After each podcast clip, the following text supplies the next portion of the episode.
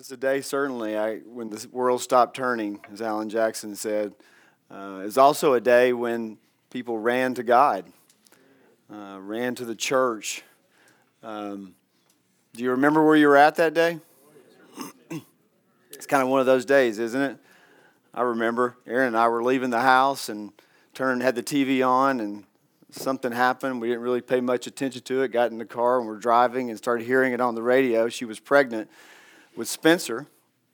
And now I look back, you know, since that day and uh, just think about how the world has changed.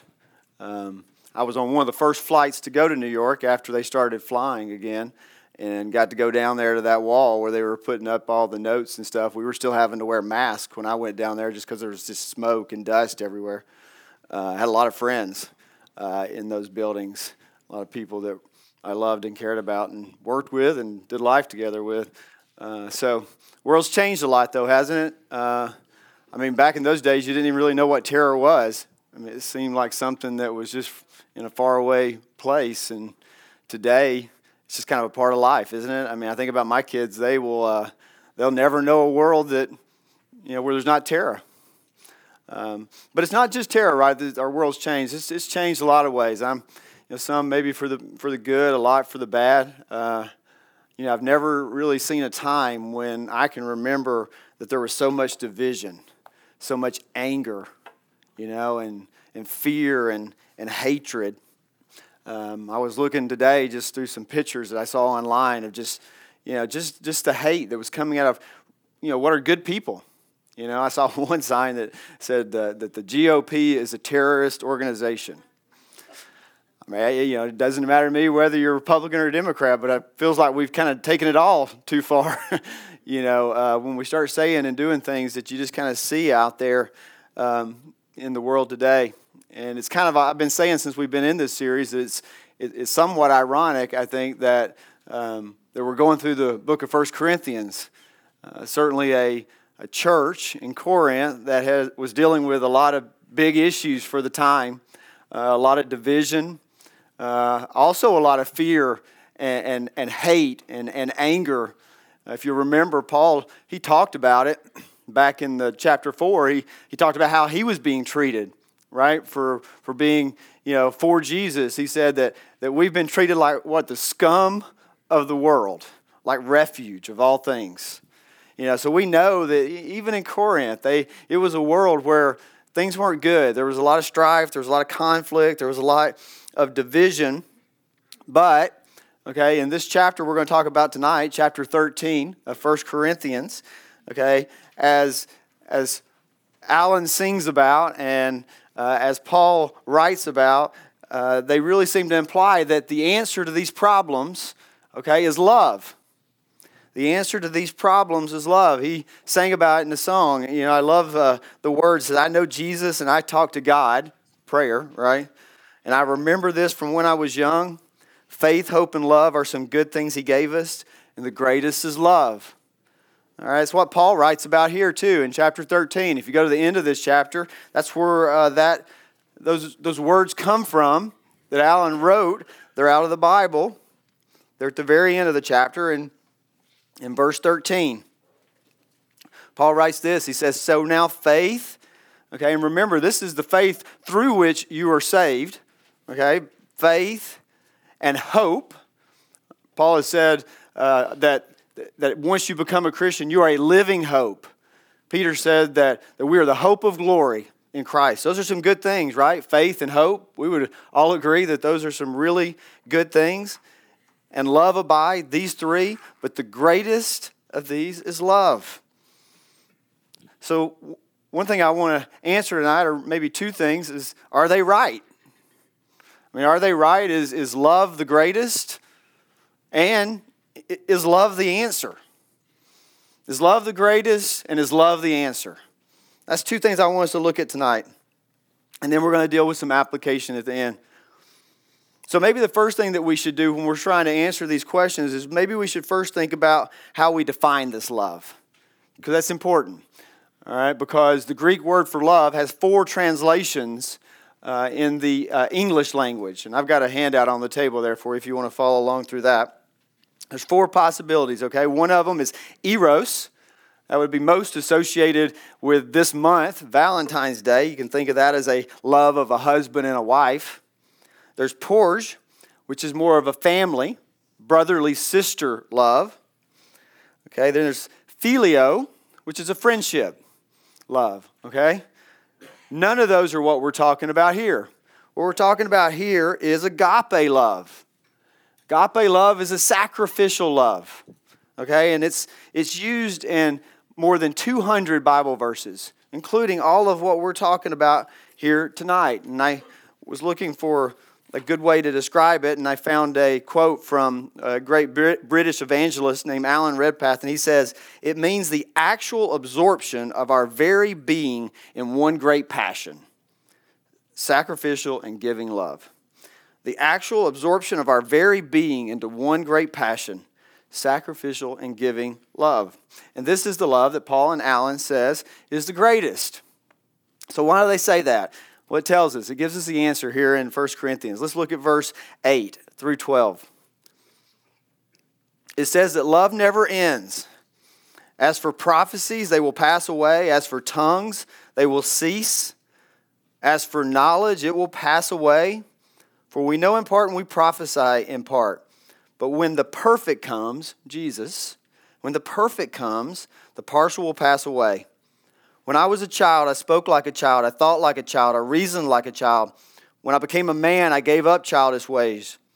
For now we see in a mirror dimly, but then face to face with Christ. Then, then, now and I know in part, then I shall know fully, even as I have been known, been fully known. So what he's saying there is listen, Okay, faith and hope, those are really important things for us right now. But one day, when Christ returns and we spend eternity with Him, those are going to be needed no more. Those are going to be needed no more. When the perfect, when we come face to face with Christ, our hope and our faith is not what's going to be there through eternity. It's going to be our love. It's going to be the love that's what's going to survive. The love never ends, it goes on and on and on and on. I could also add that, that uh, when you become a Christian, we know, right, that the Holy Spirit resides inside of us. And what does First John tell us? It says that God is love. So if you're a Christian, there's love inside of you that never ends because God never ends. He knows no beginning and no end, okay? God is always there. Love is always there. It never, ever ends. Your faith in your life, in the course of your life, it'll come and go sometimes, right? Sometimes you just feel like you have an incredible faith, and sometimes you're like, God, give me faith. You're like, man, why is my faith so weak? I think about it all the time when I get challenged and tested. And then I have to remind myself of how God always comes through. Hope, you know, your hope may dim sometimes, right? Sometimes it gets really, really dim. You just feel like there is no hope. So it's going to come up and down throughout your life. But love, God, always there. It never ends. Loves God, the love of God is always inside of you. If you're a Christian, it never leaves you. So he's making a point to say it's the greatest because it never ends. All these other things are really good and you need them. You need faith and you need hope. But love, it's got a special category that lasts forever, all through eternity, when you get to be face to face with Jesus.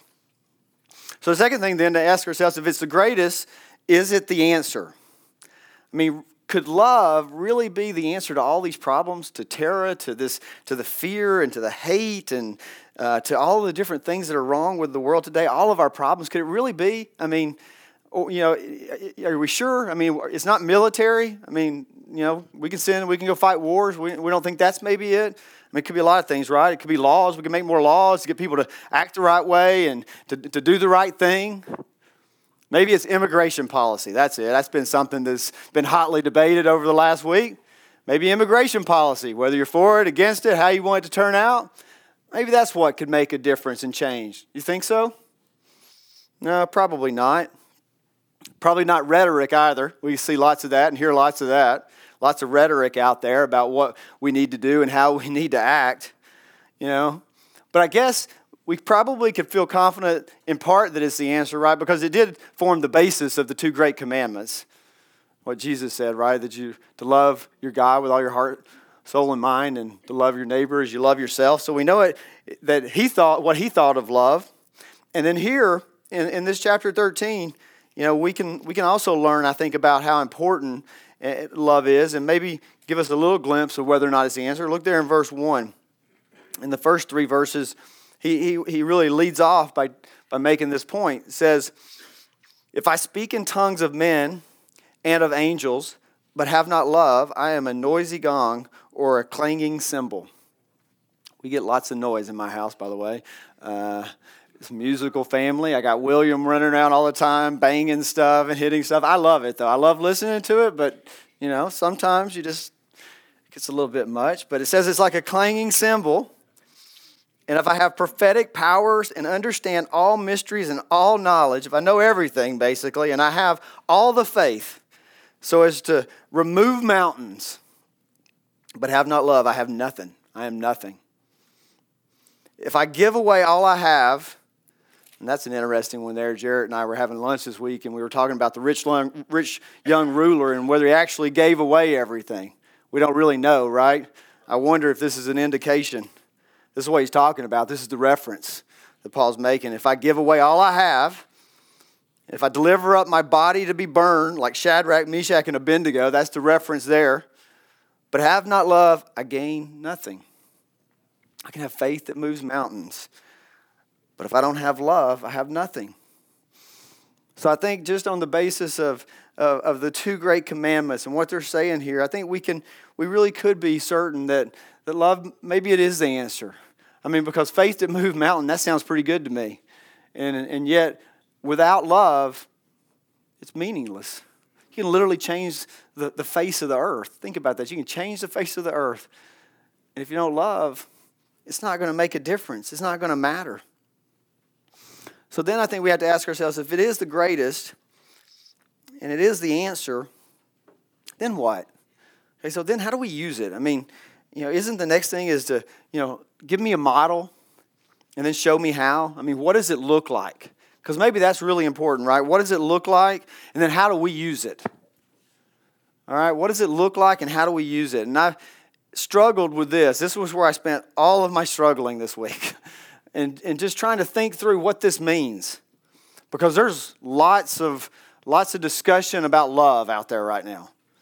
I mean, it's all over. It's dominating the headlines, it's dominating the media, is love. It really is. If you just look beyond all the words, you'll see that the, the message, a lot of it is love, love, love. I saw where uh, at, at one of the rallies in D.C. where Madonna spoke.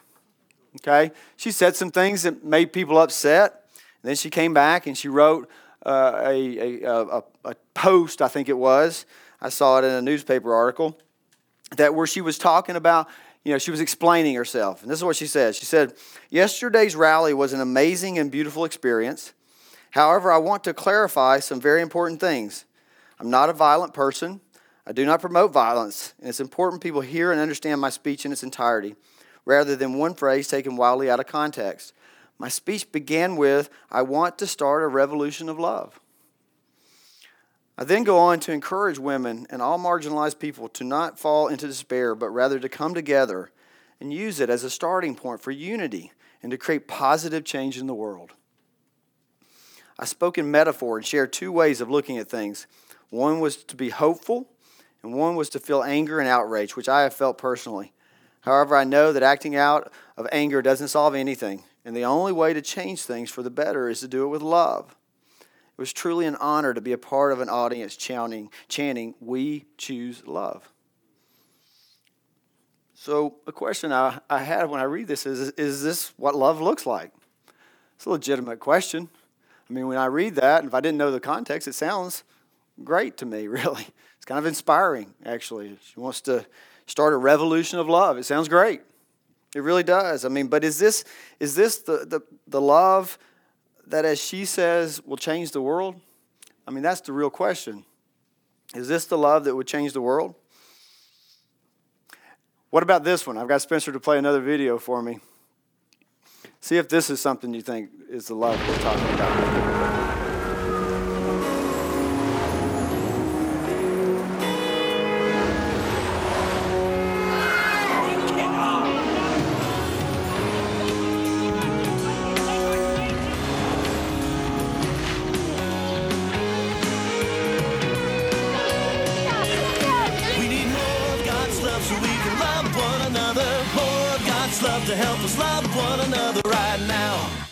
That awesome? Interstate Battery and I am second. They're making these commercials. This is an Interstate Battery commercial. Somebody sent this to me in my office. They said, This has nothing to do with batteries. Uh, has to do with love." I mean, is that it? I mean, I, I kind of like the guy coming home though, and the kids and everybody killing themselves. I need a little bit of that. I need like something I can spray out through the door. Because sometimes I sit out in the car and I'm like, I don't know if I really want to go in. I can, I kind of know what's about to happen. I'm just going to sit here for a little while and uh, decompress. So, but my question is, what does love look like? It can be very confusing, right? I mean, it can be very confusing as to what love looks like. Well, let me tell you, it looks like Jesus. That's what love looks like. It looks like Jesus. The only love that will change the world is one that looks like Jesus. And that's what these middle verses here, in verses 4 through 7, um, in fact, I'm going to read them, but I'll go back and read them because one of the things that's kind of a cool exercise that, that people will do is, is where it says love, they exchange it for Jesus and read it that way. It says, Love is patient and kind. Love does not envy or boast, is not arrogant or rude, it does not insist on its own way, is not irritable or resentful, it does not rejoice at wrongdoing, but rejoices with the truth. It bears all things, believes all things, believes in God. That's what it means there. Believes in God it hopes. It's a hope founded in God. Hopes all things and endures all things. You know, and you can take that same thing and you can say Jesus is patient and kind. Jesus does not envy or boast. Jesus is not arrogant or rude. Jesus does not insist on his own way. Jesus is not irritable or resentful. Jesus does not rejoice at wrongdoing, but rejoices with the truth. Jesus bears all things, believes all things, hopes all things, endures all things. It's about Jesus. You could teach an entire series just on those three verses right there and talking about really what love is about. Like I said, I've been thinking about this like crazy this week, just really trying to, to get my head around what's going on out there in the world. Because, I mean, if you look at it, the rallying cry from so many people in our country that just feel so hurt. I mean, really just hurt. I mean, their rallying cry is love. I mean, in fact, you know, there's a whole bunch of people out there that would look at the evangelical Christian and their knock on us and says, You're not about love. You're judgmental and, and you know, and you're you're not about love. Okay, you're you're hate filled. Hate filled. I mean, go read um, Franklin Graham's social media and you'll see what I'm talking about. They think he's the Antichrist. All right? I mean, they just destroy him. And they're talking about love. And, it, and if you look at it, it looks good. On the surface, it looks really good what they're doing. And I start wondering, like, where's the disconnect? Why is this such a disconnect? I mean, are they not seeing four through six there or four through seven in Christians? Are they not seeing us live that out? Is that why they think this? Probably.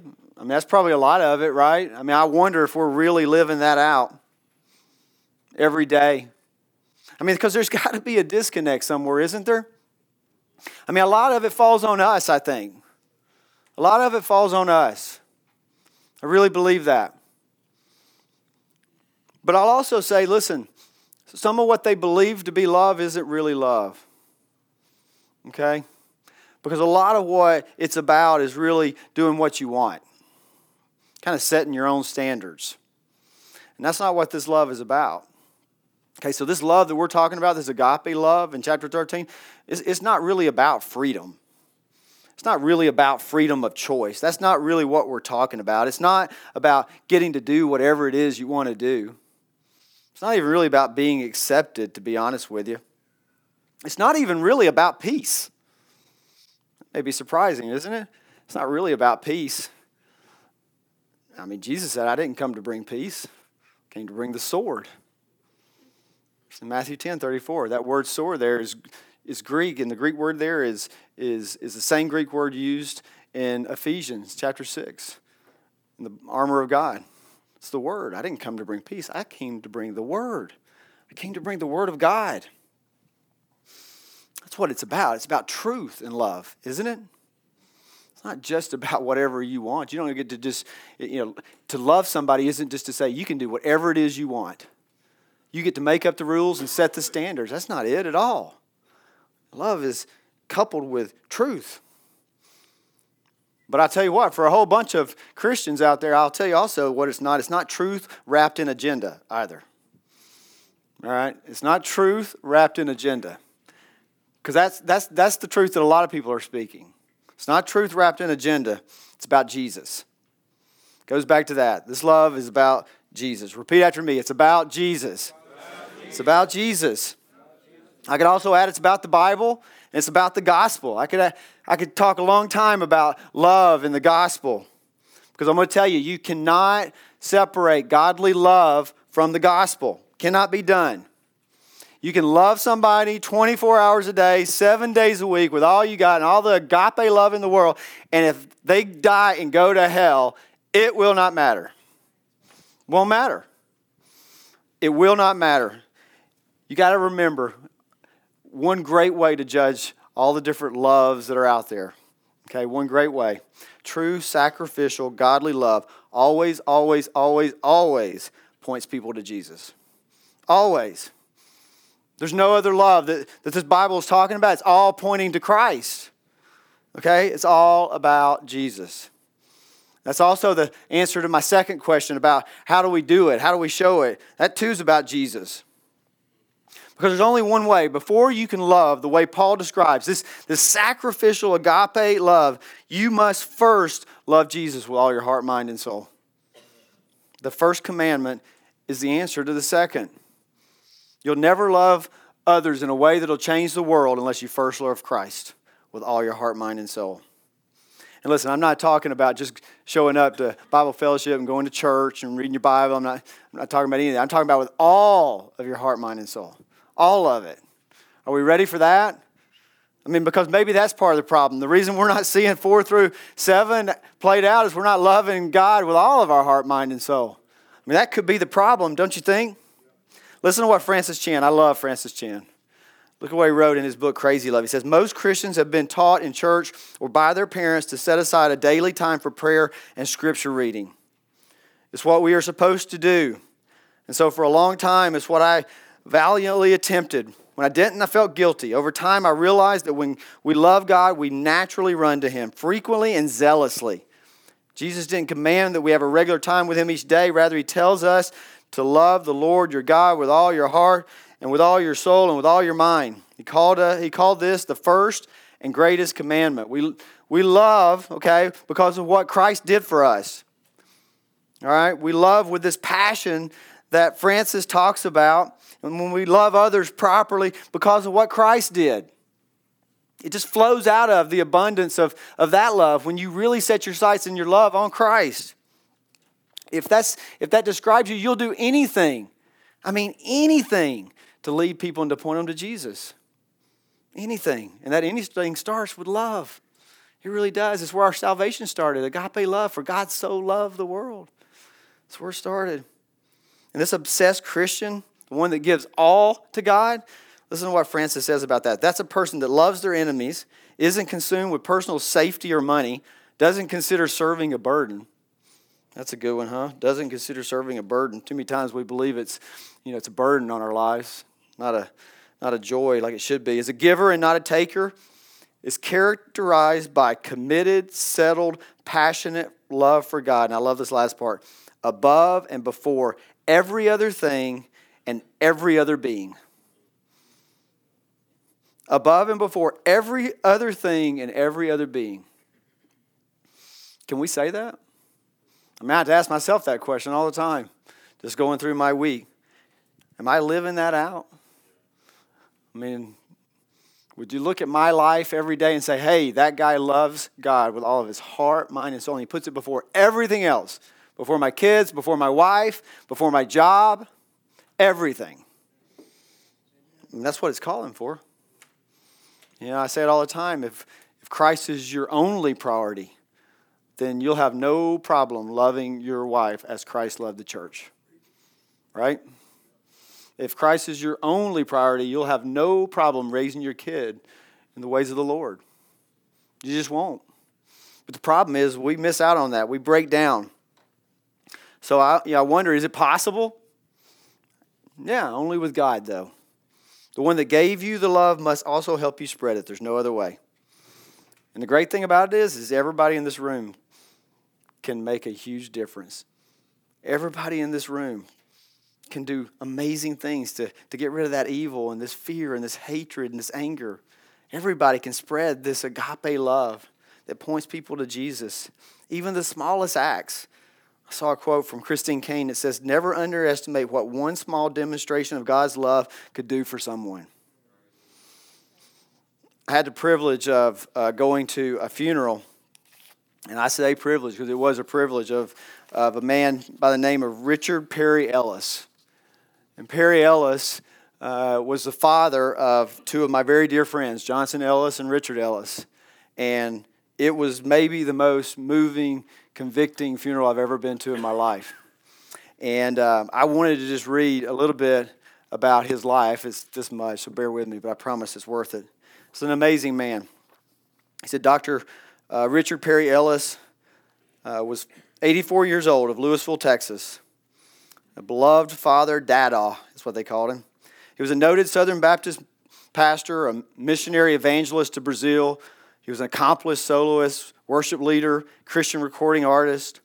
Passed away in his home in Lewisville, where he was reunited, reunited for eternity with his wife, Robbie, of almost 50 years.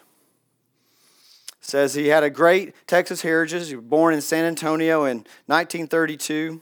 He was named after his cousin, who was the first president of the Republic of Texas. He spent his formative years in Virginia, where his father was a distinguished Navy chaplain. During his undergraduate studies at several universities, he was very active in extracurricular, extracurricular activities, including playing basketball, running track, participated in the national forensic tournaments in various choirs, leading in Baptist Student Union and Literary Society, and serving in student mission, ministry while pastoring a church on the weekends. After attending Mars Hill University in North Carolina, he went on to obtain a degree from Baylor, Southwestern Baptist Theological Seminary, he did further graduate at Temple. He was a research scholar in Oxford. He was on the rowing team. While doing a study on the influence of American evangelists in Great Britain during the 19th century, he spoke Portuguese, Spanish, French, Greek, and Hebrew. He was a preacher from the age of 16. He was ordained as a Baptist minister in 1952. He served as a pastor of various churches all over the United States. There's too many for me to list. Early in his career, he formed a youth revival team that led meetings and concerts across America and would eventually preach more than 1,000 evangelistic crusades around the world, including the major cities of Wales, Scotland, Northern Ireland, England, and Brazil. Major Brazilian network televised the entire uh, state of 27 million people, the final service of the Perry Ellis Sao Paulo Crusade. He was uh, well known in the Baptist circles was a director of evangelism for the Baptist Association in Florida, uh, Virginia, D.C., Kentucky, Missouri, Maryland, Indiana. I, mean, I could just I keep going on. He was a giant man, six feet nine. Um, when he was in Sao Paulo, he, uh, he actually led uh, one of the Billy Graham Crusades. He was gifted with a booming tenor voice. He was a Christian recording artist uh, with Westminster Orchestra the London Emmanuel Choir and RCA Studios, was a guest soloist in concert at Royal Albert Hall in London and other venues in Hong Kong, China, India, France, and the Billy Graham sponsored creates throughout the United States. And after he came home to retire in Texas, he became an executive director of the Texas Baptist Conservatives. He taught the weekly Bible class at First Baptist Church of Dallas. He continued to go on preaching missions in Hong Kong, Norway, Brazil, Kenya, France, Portugal, Central America, and India. Conducted Bible tours to Europe and the Holy Land. He also weekly television and radio broadcasts in the United States and Portuguese and Brazil over Trans World Radio. Following the unsuccessful run at the U.S. Congress, he had one thing he failed at. Dr. Ellis functioned as a precinct chair for the Denton County Republicans of Texas and became active in civic affairs through the Rotary and and uh, other clubs. I mean, that's impressive, right? I, I, was so depressed after this. I thought I hadn't done anything with my life. I mean, it was really, I mean, it was like I was sitting there thinking, holy moly, are they ever going to stop going through all of this? But I'm going to tell you, all of that, you know what impressed me the most? You know what I remember the most and what I've been going around telling everybody about? Is his grandson got up there and was talking about his dad all. And he said, You know, of all the things that my grandfather had done. A lot of them I didn't get to witness. He said, But I'll tell you this for the last two months of his life, he was preparing a sermon to preach at the retirement home where he lived right on Christmas for two people. He prepared two months to preach a sermon to two people. That is what I remember about Perry Ellis. One guy giving his life to God, loving Him with all, all of his heart, all his mind, and his soul. Literally, millions of people around the world know Christ because of him.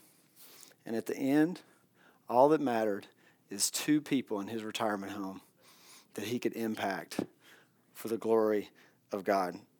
It's an amazing story, isn't it? That's what I remember. All these other things, I had to read it to you. What I just told you wasn't on there. That's what I remember. And we all can do that. Sometimes we don't think we can, you know, sometimes we limit ourselves. I don't know what it looks like for you. I mean, Matt talked about it a little bit last week when he was talking about our spiritual gifts.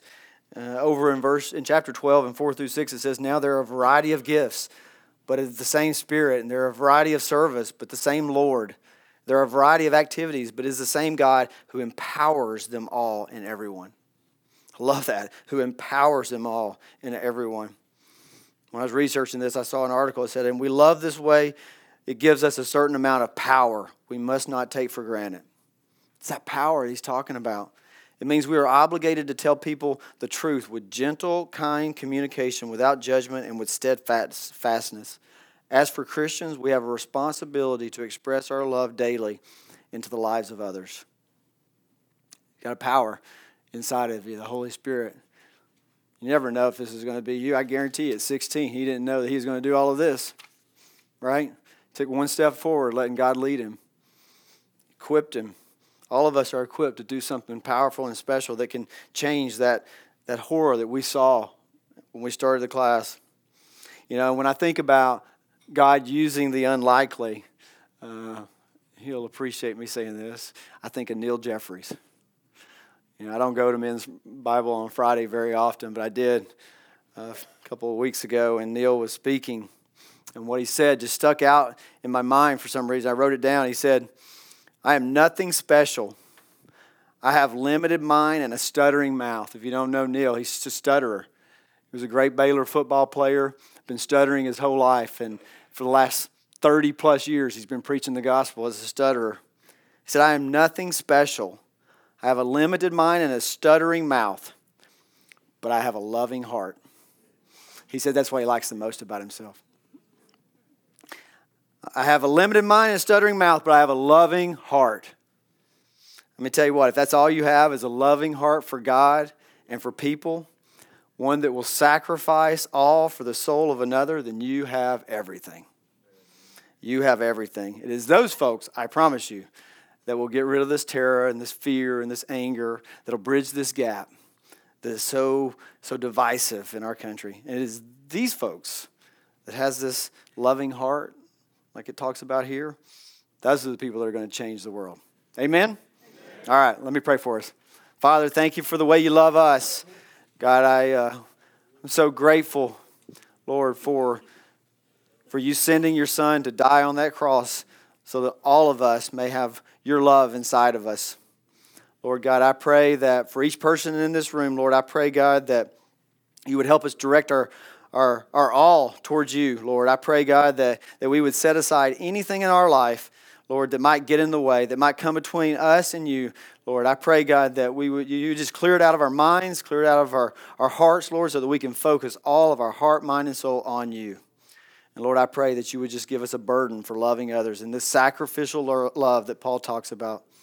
God, so much wrong with our world today, so much division and fear and hate and anger. But God, I know, because your word says so, that, that true agape, sacrificial, godly love can change that. Love that points people to Jesus. So, Lord, in all that we do, God, I pray that we're loving people. I pray that we're loving them the way Jesus would love them. And I pray that, that at the end of the day, God, we're pointing them to you. Lord, I pray, Lord, for everybody here as we go out of this room, God, I pray that you'll bless them, that you'll protect them, or where they need favor, I pray that you would give it to them, Lord. And we just thank you for this special night. In Jesus' name, amen.